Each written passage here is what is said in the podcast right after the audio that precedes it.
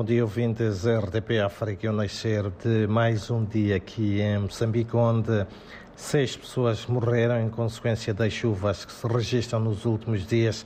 na cidade e província de Maputo, no sul do país. Para além de óbitos, as chuvas que afetaram a pouco mais de 37 mil pessoas,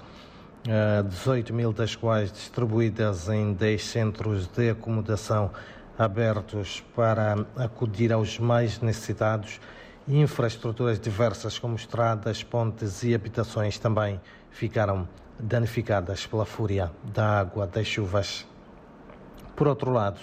infraestruturas de tratamento e abastecimento de água estão a ser um, afetadas, o que pode condicionar o fornecimento de água para a região do Grande Maputo alerta o Ministro das Obras Públicas, Habitação e Recursos Hídricos. Enquanto isso, a Administração Nacional de Estradas considera que o desabamento de pontes no país deriva em grande parte da falta de capacidade das infraestruturas a resistir aos eventos extremos. Olhando para outras notas,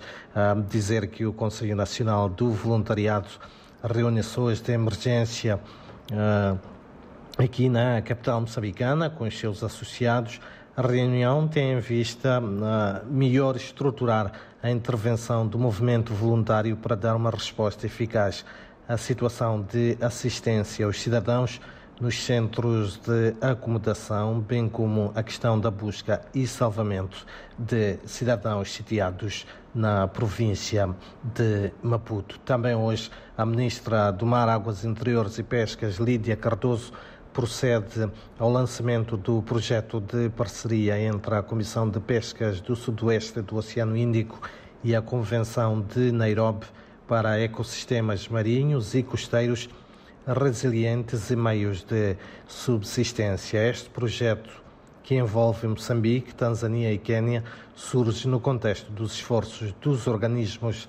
regionais e nacionais responsáveis pelos setores das pescas e do ambiente. E mesmo para terminar, dizer ainda que Portugal e Moçambique passam hoje em revista a cooperação nos mais diversos uh, domínios. Para o efeito, o vice-ministro dos Negócios Estrangeiros e Cooperação de Moçambique, Manuel Gonçalves,